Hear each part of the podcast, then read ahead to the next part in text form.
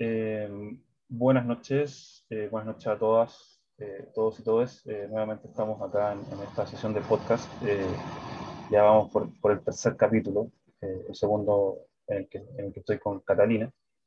esta vez vamos a hablar de Frankenstein. No, no, vamos a resumirla ahora esta vez porque ya la, comentamos en la primera sesión que, que, le dedicamos el texto. Así que vamos a ir de, de inmediato a, la discusión, a lo que nos interesa, a lo que, a lo que nos llama eh, la atención. Eh, así que te doy el pase, Catalina. Cuéntanos, cuéntanos cómo estás y, qué te parece Frankenstein, qué, qué, te llama la atención y qué te gustaría que, discutiéramos en esta sesión. Em, bueno, primero, muy buenas tardes y buenas noches en, eh, a todos quienes están viendo, o sea, quienes están escuchando, porque es un podcast, ¿no es cierto? Sí. Este, mm, esta nueva sección. Eh, estoy muy bien y espero que también quienes estén escuchando también lo estén. Y mm, bueno, comentar eh, que me encantó este, este libro de Mary Shelley, fue fabuloso, es una obra muy, muy interesante, sin lugar a dudas. Es de ese tipo de obras que uno puede trazar y analizar de diferentes maneras y siempre va a seguir cautivando en diferentes aspectos. Em, eh, pero quisiera destacar un punto muy, muy, muy interesante, que es esta idea de, tomar un poco a, a Víctor Frankenstein como la idea de un dios, un dios que crea, pero, pero no un dios que crea para dar un sentido a, su creación, sino más bien simplemente que arroja a un, a un ser sin darle un sentido. Eh, comento esta idea porque creo que va muy ligada a la idea del, romanticismo en ciertos aspectos eh, bastante existenciales. Sé que existenciales queda más, queda quizá un poco anacrónico en este contexto porque es más, eh, más previo al, al, existencialismo como idea filosófica como tal, pero, pero lo que voy en el sentido de que se vincula con el romanticismo, esta idea constante de quizás no hallar un sentido en algo y, sufrir un poco al respecto. Eh, aquí se ve bastante la, figura de, este monstruo, ¿no es cierto? Que no encuentra un sentido a, su creación, ni siquiera un sentido a, su vida, y, tampoco como vamos a apreciar a lo largo de la obra hasta, hasta que termina, tampoco se le da un nombre. Y, en ese sentido es muy interesante, dado que su, su creador apenas lo vio, apenas notó que ya existía, sintió un rechazo hacia él y, le imposibilitó crear lazos en, sí mismo, tanto por aspectos físicos como desde aspectos sociales. Y, en ese sentido es una idea muy interesante que me interesaría comentar, em, esta idea de, una visión de, un Dios eh, opuesto a, a, la visión cristiana que se tiene, sino que un Dios bastante lejano un Dios que simplemente arrojó una creación, pero sin darle un sentido. Y eso me parece un tema bastante fuerte e interesante porque considero que lo rodea, o más que rodea, considero que da una línea principal a la obra y esa línea llega hasta el final de esta. Y mm, esa, esa idea me, interesa muchísimo. Creo que es muy importante de, destacar. Sí, ahora que te estaba escuchando, se, se, me ocurrió algo también, así como una reflexión, porque mencionabas ahí el, el, romanticismo, ¿no? Cómo, cómo, cómo habla de, de, cómo de alguna forma Víctor encarna, encarna la idea del romanticismo porque él quiere llevar a cabo su voluntad como del lugar, ¿no? Que Frankenstein, el monstruo, es producto de, de, su deseo. Y, y, no puedo dejar de pensar, como que estoy obsesionado un poco con, con buscar la, la, huella de Mary Shelley, como en términos de, del punto de vista de género, como de, en el fondo es, una escritora, es una autora mujer y, lo que eso implica. Entonces, escuchándote no, no podía dejar de, no podía no pensar en, en cómo de alguna forma ella muestra como, como un sujeto masculino, ¿no?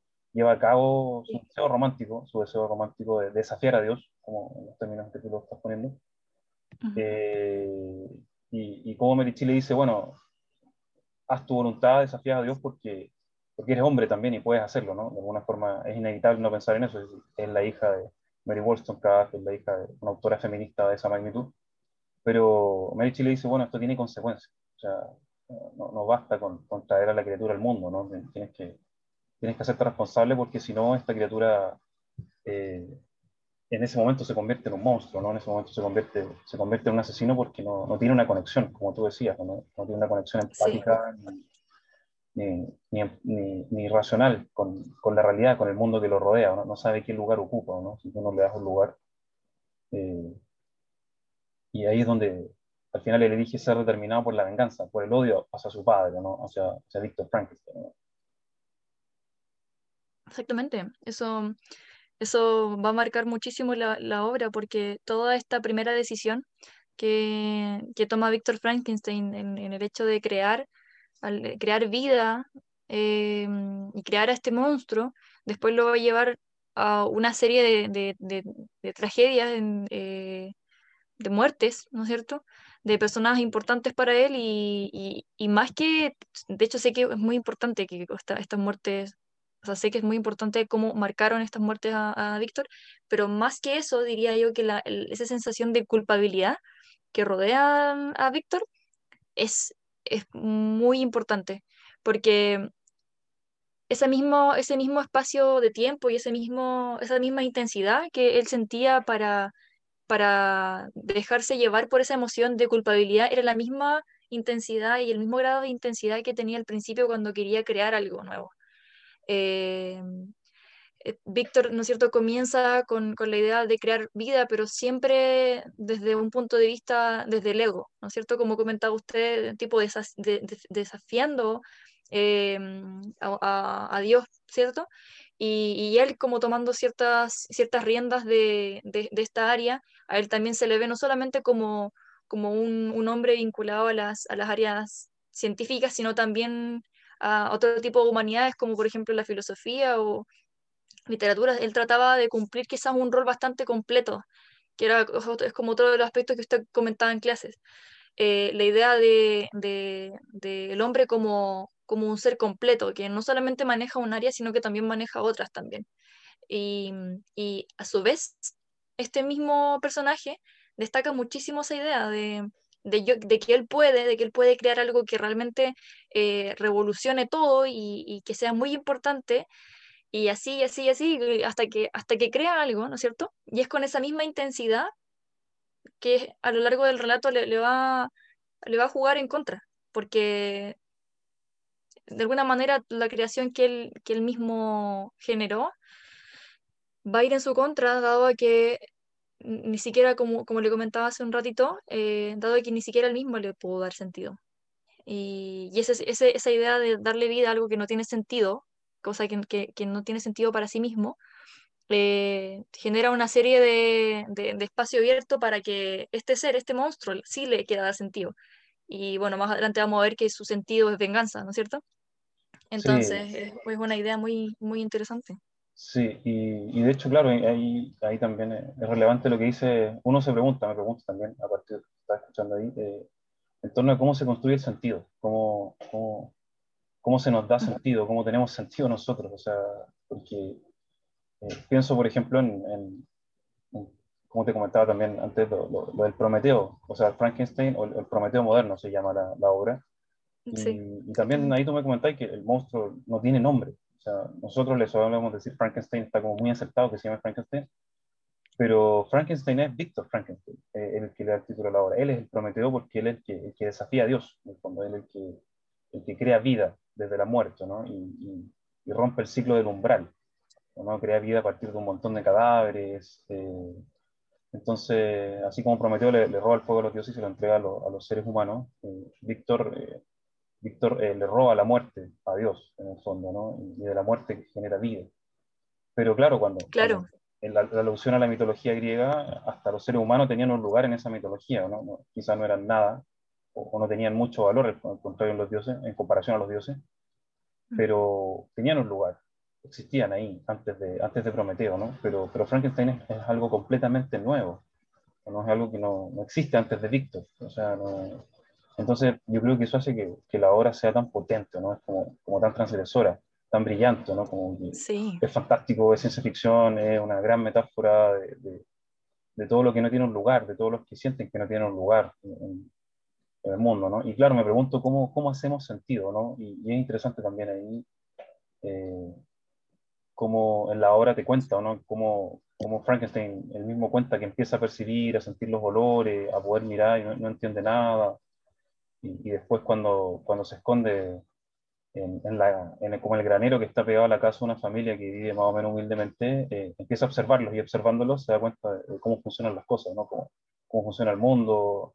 Ahí aprende, aprende unos rudimentos para poder, para poder comunicarse, ¿no? Pero eh, claro, no, no, como tú dices, no, él no tiene sentido en esta realidad porque no tiene un lugar, no tiene un espacio y, y en el fondo nunca se consigue comunicar profundamente con alguien. ¿no? Siempre con la persona que más habla durante toda la obra es con Víctor, que en el fondo, como tú decías, eh, lo hace a partir de una relación de odio, una relación que, que, está estructurada a partir de la venganza, de querer destruirlo. ¿no? Claro, justamente.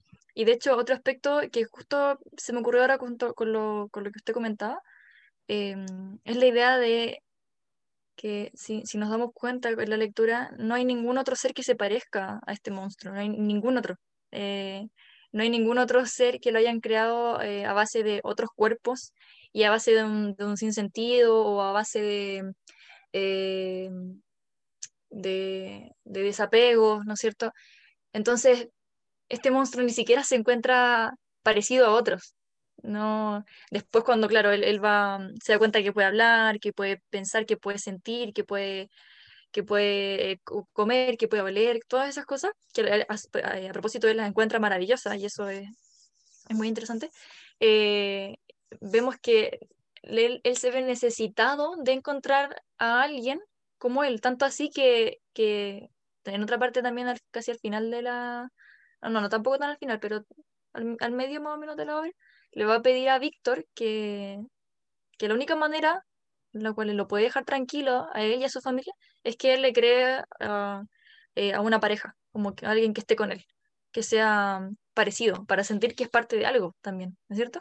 y, y, es muy interesante porque y, me, me, recuerda mucho la idea de, de, nosotros como seres humanos, que, Claro, o sea, nosotros básicamente podríamos irnos a vivir, eh, no sé, a la montaña, cada, cada uno, todos de manera independiente, pero igual nuestra manera de ser como seres humanos es muy social. en muchos aspectos somos, necesitamos la sociedad, necesitamos los vínculos sociales.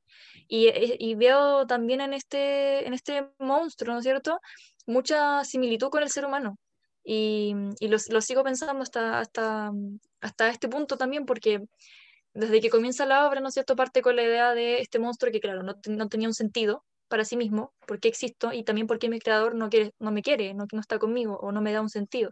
Y también la idea de que este ser también necesita de otros para de alguna manera darle sentido a su realidad. Y, y eso me parece muy, muy, muy importante. Como si eh, de alguna manera Maricheli también quisiera demostrar que, que ese monstruo tampoco era tan lejano a, a nosotros como seres humanos, que tampoco era tan, tan distinto. Sí, ahí tocaste un punto sensible, así como, y, y, daba mucho eso, porque en el fondo somos seres sociales, eh, existimos porque existen otros, así como... Claro, porque existen otros que nos devuelven la mirada, como que si nadie no, nos mirara, si nadie supiera o reparara nuestra existencia, seríamos, seríamos invisibles. no sé, pienso ahí en, en motivos de la ciencia ficción o cosas así. Eh, no sé, me acordé de un capítulo de Black Mirror, no sé si habéis visto esa serie, con lo, lo que decía ahí, donde hay un capítulo que es como un especial de Navidad, donde hay un tipo que, está condenado eh, como penalmente, y su condena es que el resto no lo puede ver, como que todo funciona a partir de una red social, y él está bloqueado en esa red social, como, hacer, como cuando borráis a alguien de Facebook y desaparece para ti, desaparece en ese entorno para ti, ¿no? Entonces, bueno, quizás me estoy estirando mucho, estoy tirando el chicle ahí como saltando. No, pero, pero el libro me provoca esas reflexiones. Claro, el libro provoca esas reflexiones, como que eh, al final todos son espejos de alguna forma de nosotros, nos, nos, reflejan, nos devuelven, nos devuelven lo que nosotros proyectamos de alguna manera, ¿no? Entonces, por eso es tristísimo Frankenstein, a mí me da mucha pena, mucha pena porque en el fondo él no tiene, eh, nunca nadie le devuelve o nunca nadie le, devuelve la mirada o, o, le da la posibilidad de ser otro. Exactamente. esa es su tragedia, la tragedia del monstruo esa, como no, nunca, nunca recibe un gesto de cariño, nunca recibe un gesto de afecto. Entonces, lo que él le arroja al mundo, lo, la, la, respuesta que, las acciones que él le hace, porque en el fondo como conversábamos ahí en las clases, al romanticismo las acciones son muy importantes, las acciones te definen. Pero aquí parece que Mary Chile está pensando eh, que, las acciones tienen consecuencias y que las acciones también se devuelven, las acciones se reflejan en lo otro, ¿no? Eh, claro. Si yo quiero comunicarme, si yo doy afecto, también quiero, es porque también necesito recibirlo de vuelta, somos como un circuito, como, como, algo, como una red, más que, más que como una jerarquía, más que como algo, algo, algo aritmético, así, ¿no? Como, todos pensamos de alguna forma más o menos lo mismo, en ese sentido, no sé. Eh, siento que todo, bueno, al final, ahí es lo que me provoca, no sé, las reflexiones. Siento que la hora hace pensar en todo eso, así, es fuerte. Sí, por supuesto, es, es muy interesante. Es que esta obra, yo no entiendo cómo Chile la creó tan joven, porque ni siquiera tenía 20 años cuando la hizo. Oh, impresionante. Eh, ¿No es cierto? Eh, eso eso hay, que comentarlo, eh, es muy, muy interesante. Yo, yo no digo que alguna persona de 18 años no puede crear una obra, para nada, por supuesto que sí, pero me, me cautiva esa idea, es como, no sé, yo, yo tengo 22 años y yo no podría hacer algo como esta obra. Yo no sé, Em, es algo destacable. Y, aquí me, me, me, fascina mucho esa, idea de que en, un momento, en una época en la cual em, era más difícil publicar por ser mujer, de, hecho hay muchas, muchas escritoras que tuvieron que publicar como anónimo o con, hombres de, con nombres de hombres. Em, por ejemplo, el caso de George Eliot. Sí. George Eliot era una mujer, em, Mary Ann, creo que era el, nombre original de la autora. Y, y, lo tuvo que publicar como hombre porque si no, no se publicaba. Pasó muchas veces, entonces me, me, me llama la atención que ella em, pudo tener su obra, ¿no es cierto? Y, y al menos tengo una, una, una edición en la que el, el nombre de la, de la, autora aparece del, o sea, bueno, no es mi edición, es la edición de, de mi hermano, lo, destaco porque mi hermano es, es eh, el que tiene una biblioteca tremenda y siempre me, me comparte sus, libros. Y bueno, él tiene una edición que dice Mary Shelley y dice Frankenstein y están como elevados al mismo nivel, no, no, y de hecho el nombre de Mary está en, en negro como más destacado. Y, y me gusta mucho esa idea, que siendo ella tan joven y siendo ella mujer, haya podido publicar su, su, obra y es una obra magnífica que la tenemos hasta el día de hoy, hasta el día de hoy se comenta y, y futuras generaciones también lo van a hacer, me imagino. ¿Sabes que Creo que, de hecho, Frankenstein apareció sin el nombre de Mary Chile en la primera edición. Ahora que... Al principio... Ahora que lo dices... Yo, yo estoy aquí, eh, cuando leí la, la introducción, mmm, no me aparecían esas cosas, pero sabe que lo vi la película que usted una vez comentó que no la recomendaba mucho, pero dije, ah, voy a revisarla. Y ahí aparecía que al principio no, al principio no, no había sido, a ver si habría que investigar, pero en, la película parece que no. Aparece que, tal cual como dice usted, que al principio eh, ella no fue publicada con, con, el nombre, sino que fue en, anónimo, creo. sí, sí, creo lo mismo, que también fue eh, en la segunda edición ya le Percy. Y que creyeron que fue Percy Shelley que, que lo había creado porque él había hecho una, una, introducción, creo, un prólogo, creo. Oh, no, bueno, ese tema es, es, muy potente. De hecho, también me acuerdo de otra escritora francesa que, se llama Colette, que, que, es de mediados, ella nació como mediados del siglo XIX, 1850, y vivió hasta entrado al siglo XX, y, y también era una muy buena autora, y el marido le robaba las novelas, las publicaba con su nombre. O sea, imagínate eh, una brutalidad de, y fue toda una pelea de ella con demanda y todo para que reconociera que ella la escribía, ella era la que escribía las novelas que publicaba eh, el marido con el nombre de él. Entonces, hay, hay, toda una historia ahí de, sí, de, de, las mujeres y la literatura y, eh, y, su relación con los hombres y, cómo en el fondo eran opacadas o les robaban la obra, no las dejaban escribir. No sé, me gusta mucho un escritor que se llama eh, Francis Scott Fitzgerald, que es el autor del, del Gran Gatsby y, sí. y él tenía eh, a su pareja que era Zelda. Eh, y ella siempre quiso escribir y él no la dejaba. se robaba los diarios de ella. Parece, hay muchos también hay, estudiosos que dicen que, que, muchas de las ideas que trabajó Fitzgerald en su obra eran, eran ideas de Zelda.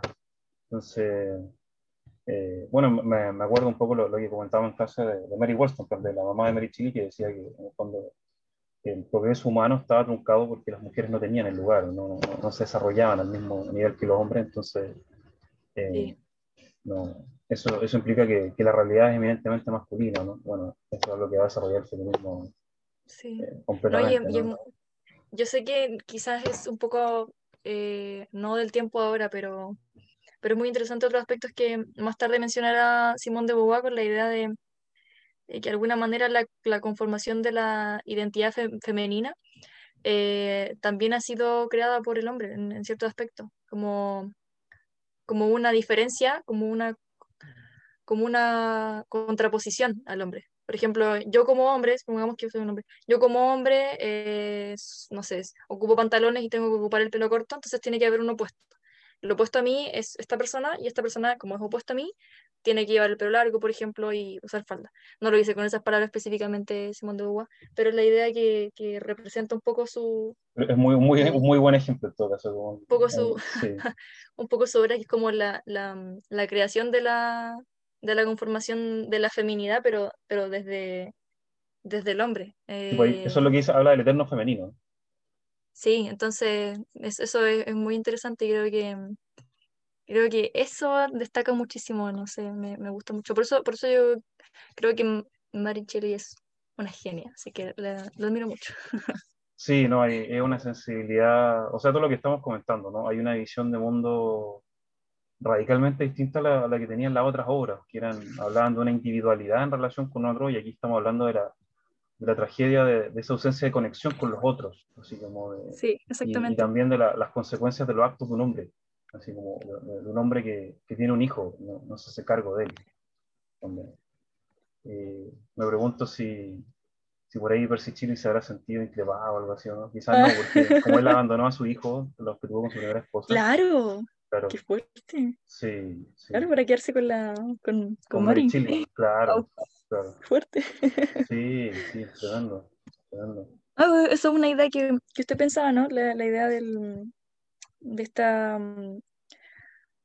de esta no de este no fortalecimiento de la de este rol paternal, ¿no es cierto? Claro, claro, sí, hay ahí un tema de género de, también creo que hay que hay que hay que hacerse cargo del feminismo, hay que pensar el feminismo, hay que tomar las, las lecturas del feminismo y también hay que, hay que empezar a ver las masculinidades también, o sea, no, no, sé, yo creo que no. Eh, me, me, pasa, me, me, estoy dando cuenta de que, de que las mujeres están pensando, están pensando el lugar que tienen, evaluando el arte, todo desde el pasado con los trabajos también, ¿no? Me gustó mucho que, que en, en, los talleres eh, las alumnas eh, evaluaban a los autores, así como en términos de si, sirve o no, qué hacemos con estos autores del feminismo, como que todas las conclusiones apuntaban a, a hacer una, una valoración de, en términos de género, ¿no? Entonces, eh, pasa que están, están, está todo el género femenino pensando eso, ¿no? Pero ¿qué pasa con las masculinidades? ¿no? De hecho, me doy cuenta de que no, nos estamos dando cuenta que la masculinidad es una cosa muy fome, es una cosa muy, muy plana, muy... Eh, muy vuelta sobre sí misma, ¿no? Muy, muy vacua, muy incluso banal, ¿no? Eh, pienso, no sé, no, me van a matar quizás, ¿no? los superficiales que son las celebraciones cuando gana un equipo de fútbol, por ejemplo, versus la toda el despliegue de las performances eh, que hace el feminismo en la calle, ¿no? Cómo reacciona, cómo es una, una, una performance masculina en la calle versus una performance del feminismo, ¿no? No sé, por, por dar un ejemplo de cómo se desenvuelve el género en, en el espacio público, ¿no? por buscar un ejemplo. ¿no? Como, entonces creo que también uno tiene que empezar a pensar el tema de la masculinidad, a ir haciéndose cargo ahí de, los pecados, de las faltas y de cómo eh, muchos aspectos de esa masculinidad eh, tienen que ver eh, con, con, con, con, simplemente hacer una performance de, de, sí mismo, volverse sobre sí mismo. Hay un egoísmo ahí ¿no? que, que, entronca con lo que expresa ahí Mary Chile en, en, la obra, ¿no? porque al final Frankenstein hace esto y tú lo querías completamente al principio, ¿no? De, solo para afirmarse a sí mismo, ¿no? solo para, para probar. Víctor solo quiere probar que es capaz, ¿no? quiere, hacerlo para, para, demostrar que compite con Dios.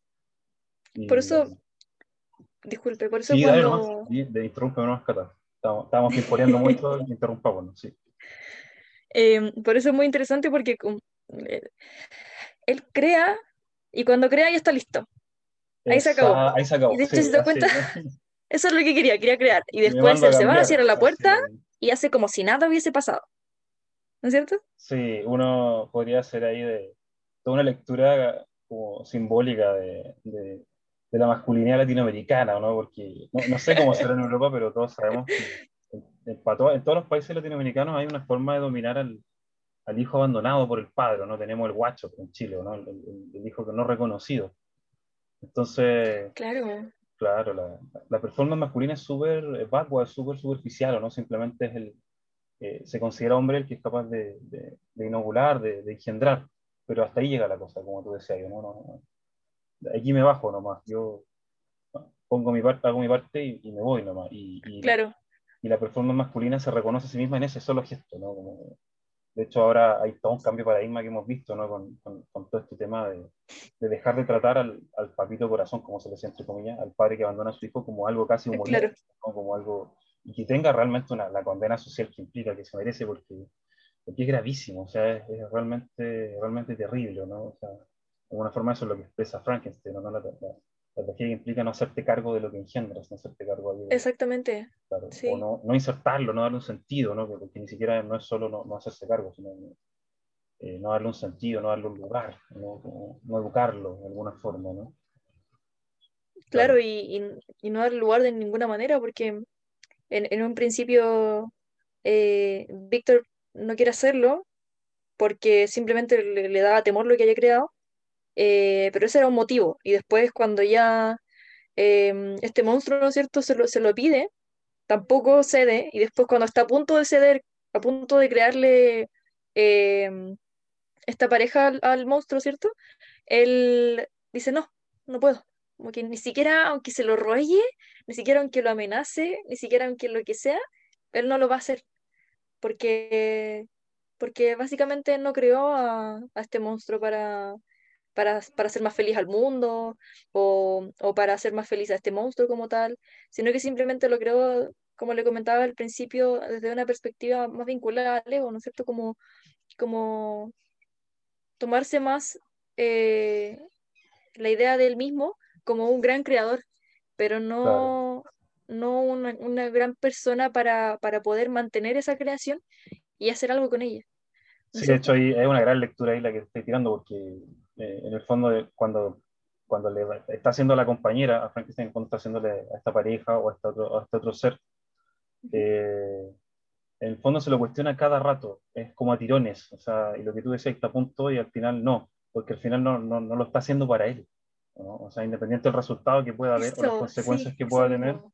no lo está haciendo para sí mismo, sino que lo está haciendo para otro. ¿no? Entonces creo que ahí arrancan todos los cuestionamientos que tiene, ¿no? De hecho, y uno podría hacer una lectura ahí casi psicoanalítica, ¿no? De, de, de, de, cómo piensa que quizás estos dos monstruos se van a reproducir y van a destruir el mundo, no sé, como que surgen estas lecturas apocalípticas frente a la otra edad, frente al otro, ¿no? Que, que Claro, el otro porque viene, miedo. viene a dominarme, incluso viene a conquistarme, viene a violentarme, claro, en vez de, en vez de darle un lugar o de, de buscar eh, construir otro mundo donde él también tiene un espacio donde hay otros como él y que convivamos, eh, hay un miedo ahí, ¿no? Que, eso se presenta, ¿no? Y ahí es donde quizás se nos conecta Frankenstein con, con esas ideas sobre la otredad, incluso con Calibán, ¿no? Con este sujeto marginal, absolutamente marginal. Claro. Sí. La tempestad, sí. sí. Sí. efectivamente, porque es como siempre, siempre el, eh, Víctor lo, lo mira desde el rechazo y, y otra cosa que me llama la atención junto con lo que mencionaba usted recién, eh, es esta idea de la solicitud que le hace eh, este monstruo a... Me da mucha pena decirle monstruo, pero lamentablemente en ningún momento sí. Víctor le dio un nombre. De hecho, yo creo por eso la gente dice Frankenstein y no, no monstruo. Claro, sí, ¿cierto? Sí. Sí, está bien. Es como reconocer la paternidad, Eh. tenés como darle el apellido. Claro. Como hazte cargo, Víctor. Vamos a decir Frankenstein. Es que Eh. de verdad solo, solo quería aprecio, no, solo quería un lugar. Pero bueno, justo eh, tomando esa idea, eh, me llamó mucho la, la- la atención que en esa parte en la que eh, este monstruo le, le pide a Víctor que crea a alguien como él, no le está pidiendo a alguien perfecto, no le está pidiendo a, a una persona tal cual como, como Víctor en el sentido de un ser humano con, con, no sé, piel perfecta ni nada, sino que le pide a alguien que sea como él. De hecho, le dice tal cual que sea horrible como él, que tenga sus mismas cualidades, porque para que esa persona tampoco quiera estar con seres humanos comunes, sino que quiera sentir, se, se sienta cómoda con, con este monstruo, porque se va a sentir eh, asimilada, ¿no es cierto? Entonces, eh, me, también me llama mucho esa idea de, de que no, no, quiere una compañía nomás, sino que quiere una compañía que de alguna manera también lo necesita él para justificar. Sí. Claro, y en ese sentido, eh, Frankenstein eh, entiende mejor cómo funciona quizá el mundo, ¿no? Cuál es el secreto del mundo que, el mismo Víctor, ¿no? Entiende, entiende que somos para otros y somos por otros, así, en términos de, reconocimiento, ¿no? De, existencia, ¿no? Quizá no, no, lo, no, piensa en una compañera en términos románticos, ¿no? Sino que para tener la categoría existencia, sino para, para existir, claro. Sí, sí, totalmente. Y, y, bueno, de hecho, en ese sentido nos, lleva a pensar también qué pasa con la compañera de Víctor, ¿no? ¿Qué pasa con, siempre pensamos un poco también en el lugar de los personajes femeninos, ¿no? En las obras, que han sido escritas por hombres, y qué pasa aquí con, con Elizabeth, con Elizabeth Lavenza, ¿no? Que es la, eh, un poco la, la, prometida de Víctor, la, la, persona con la que, que, Víctor, de hecho, se casa ahí en la obra y, y tiene un final, un desenlace, un desenlace trágico, pero que a mí me parece también que es un personaje interesante, ¿no? sí, por eh, supuesto Sí, porque, eh, bueno, Elizabeth es eh, adoptada por la familia de Víctor, por los padres de Víctor, porque en sus viajes eh, pasan a ver a, una, una, familia que es pobre, ¿no? La, la, mamá de Víctor tiene esta, implicancia ¿no? con, los pobres y todo eso, con, con, hacerse cargo, con, una empatía mayor, ¿no? Con una empatía mayor y ahí encuentran a esta niña que, que es hija de una familia de de élite de alta alcurnia venida menos, eh, eh, y que en el fondo la adoptan, decían adoptarla porque la encuentran que es como, como muy hermosa, muy distinta a todo, y, la adoptan y, se cría con Víctor. Eh, y, Víctor dice que es su prima, en el fondo la trata como una prima, pero, pero al final como que se enamoran y todo, y, y ocurre que ella se enferma de, de fiebre escarlatina, una enfermedad terrible que había que atravesar, y la cuida la mamá de Víctor, y, a causa de que ella la cuida, eh, se muere la mamá de Víctor porque ella le da, le da de vuelta la, fiebre y, y, ella no sobrevive y en el fondo le, le, pide que se haga cargo de la familia a, a Elizabeth, ¿no? Y recuerda mucho esto a, lo que pasa con Carlota, ¿no? Cómo Carlota se tiene que hacer cargo de su familia a, partir de, eh, de la muerte de, su madre y se tiene que casar con Albert para que sus nueve hermanos tengan un buen pasar, ¿no? Para, hacerse cargo de la situación.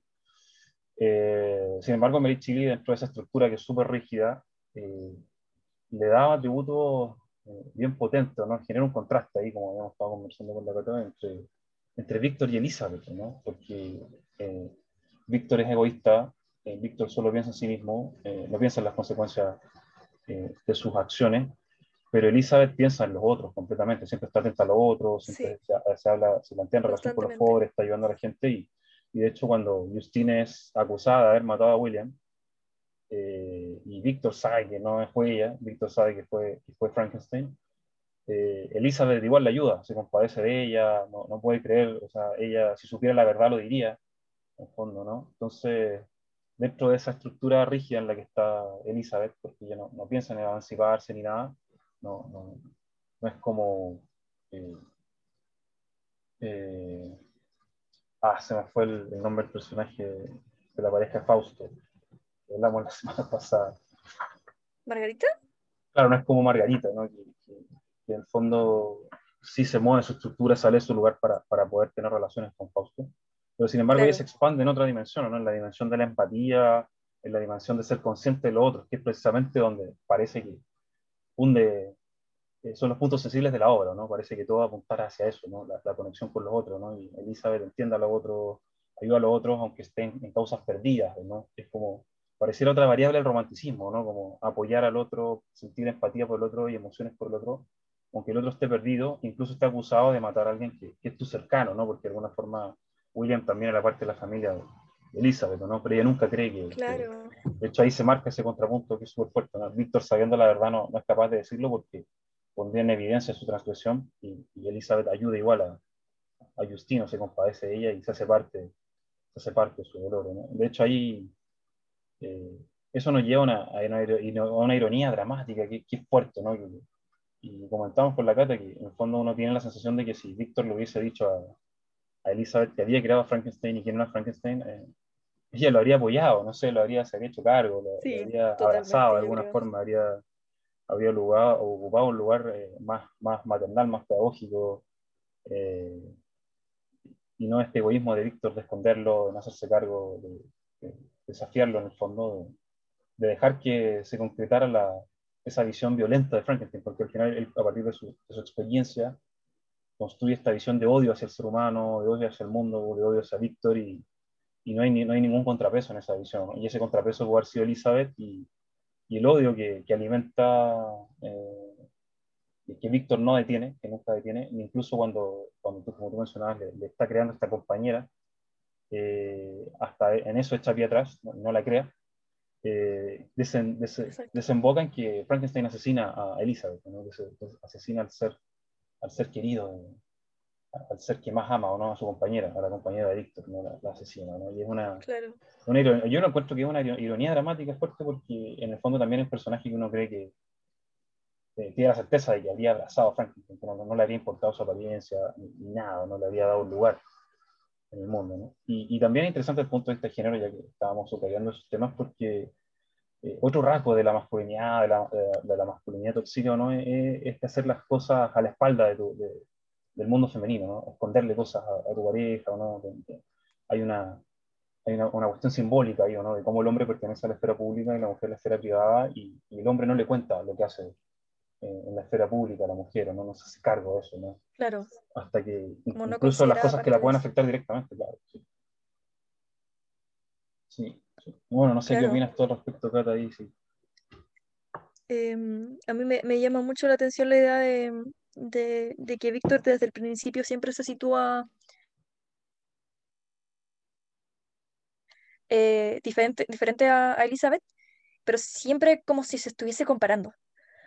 Eh, desde que comienza con, estos grados de culpabilidad respecto de la creación que, que, mm, cometió, eh, comienza con esta idea de, compararse constantemente y, y, y, esas comparaciones que hace respecto de, Mm, de, Elizabeth siempre son desde el mismo. Yo soy así, pero es que Elizabeth es así, y es de esta manera, y es de esta otra. Elizabeth es, es, angelical, tiene un rostro tan magnífico, eh, ella es tan buena, ella es un, es un, ángel, es un ser puro, ¿no es cierto? Como que siempre, siempre, la menciona de esa manera. Pero siempre, por lo general, cuando habla de ella, es porque antes estaba hablando de él pero hablando de él desde una perspectiva negativa, ¿no es cierto? Desde la perspectiva de que él era, un ser horrible porque creó un monstruo, creó a alguien que, que, que asesinaba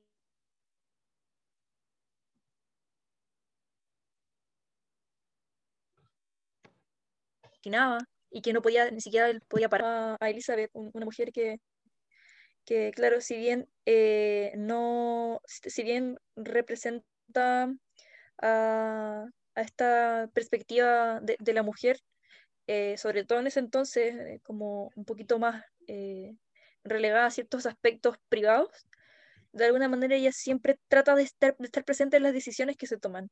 Mm, siempre trata, por ejemplo, trata cuando le mandaba cartas a, a Víctor para que volviera o para saber cómo estaba o, o cuando él ya estaba con ella, siempre se le ve desde una, desde una, desde una perspectiva como de, de que ella quiere tomar decisiones, quiere ser parte, quiere saber qué es lo que le pasa a Víctor, porque ella notaba también que Víctor estaba, había cambiado mucho.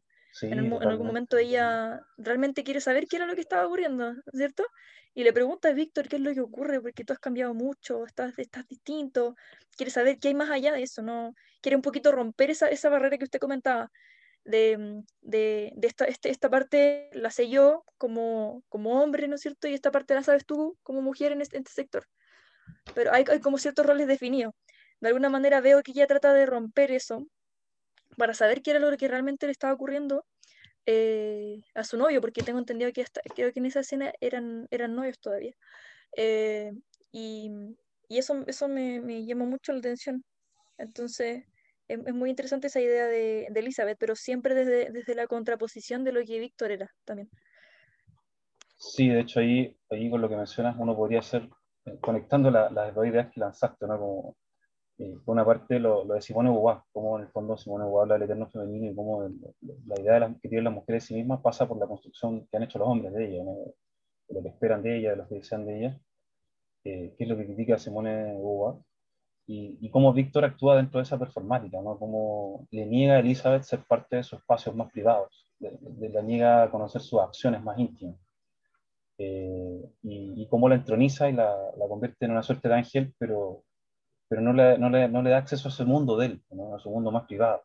¿no? Y Elizabeth intenta, intenta, romper esa barrera, como tú decías, y a partir de las cartas siempre está presente de alguna manera, ¿no? aunque esté a la distancia, ¿no? siempre quiere ser parte de su mundo y, y él no la deja, ¿no? Y, y, sin embargo la mira a la distancia, la, la, la convierte en este ángel, eh, la convierte en, en, su barómetro como moral, pero en el fondo sus acciones no dicen eso, sus acciones van, van hacia otro lado, ¿no? Eh, es inevitable ahí ver cómo hay una, una crítica también ¿no? al, género masculino, ¿no? súper super bien desarrollada, súper bien equilibrada, ¿no? porque no es absolutamente explícita, así como no, claramente no habría sido bien, bien, bien tomada desde, desde ese punto de vista eh, por, la, por, la, por, la, gente de la época, por los lectores de la época. Eh, claro. Pero está ahí, está ahí de todas formas, ¿no? si, uno, si uno suma uno más uno, eh, está ahí, o sea, está, está, está entre líneas ahí. Eh, perfectamente eh, relatada, no narrada. Y, claro. Claro, sí. Y mm, además es, es, muy interesante porque uno quizás podría decir, no, quizás Víctor no quiso contarle a ella del mismo, de la misma manera en la que no le contó a los demás porque quería protegerlos de esa, de esa horrible situación que estaba ocurriendo. Pero si uno se da cuenta y, y trata de ir un, un, poquito más profundo, uno, uno puede notar que no era por eso, sino que era por el hecho de que toda esa familia y sobre todo el padre tenía la idea de, de Víctor como, como un joven muy capaz de lograr grandes cosas sí, en la vida, sí. como, ¿no es cierto? Sí. Eh, pero Víctor no quería que a nadie se le rompiera esa imagen, que él mismo también creía de sí mismo. Y entonces en ese sentido me, me, da más a entender que no fue precisamente para no asustar a su familia, sino que fue para no darle a entender a su familia que él efectivamente no cumplía con la idea que ellos tenían del mismo. Y, y eso también me, me hace, hace, bastante ruido, porque la, la, la, idea de, de, quién era Víctor en un principio de la obra hasta, hasta el final de la obra es muy drástica. Al principio vemos a, a un Víctor más, más contento, más feliz, y al final vemos a un, a un Víctor que lo único que lo, lo, lo, lo llena es, es un odio, ¿no es cierto? Querer sí, matar a este monstruo, sí. querer matarlo con sus propias manos por toda la... Sí, en ningún momento piensa en la redención, en, en irse a vivir con él, que siguió en educarlo, en hacerse, hacerse cargo, claro. ¿no? Siempre hay que borrarlo, hay que destruirlo, o, o, le hago una compañera para que se vaya y no me, no me joda más. Así que, claro, sí. Sí. Sí, bueno, eso también ahí diste en el clavo, yo creo, ¿cierto? con respecto a la masculinidad, con esta cáscara que es súper frágil de, de, respetabilidad, de honorabilidad, que, que, es un tema que le interesa también a los ingleses, claro. ¿no? Un tema que también aparece ahí, se nos va a aparecer con, con Dr. Jekyll y Mr. Hyde, ¿no? Con, con, esa doble naturaleza de lo masculino, ¿no? Lo reprimido, lo violento, lo que, lo que opera en solo cierto espacio y la, la imagen luminosa y honrada y, y construyen en, en, en, lo público, ¿no? Y también ahí hay algo, no sé si, eh, o sea, está presente en la obra, ¿no? No sé si habría que quizá hilarlo más fino, pero, pero es interesante también cómo Mary Chile te cuenta que Víctor crece un poco aislado, ¿no? Crece en este ambiente pseudo ideal, eh, se desarrolla eh, en, esta, en este campo, ¿no? Que, que, que no, no, hay contacto social, no es parte de la estructura social, ¿no? Y mientras que Elizabeth sí vivió, vivió en la pobreza, vivió con una familia en plena ciudad, entonces conoce más mundo que Víctor, ¿no? Tiene más mundo que Víctor, tiene más experiencias que Víctor, es un sujeto más complejo.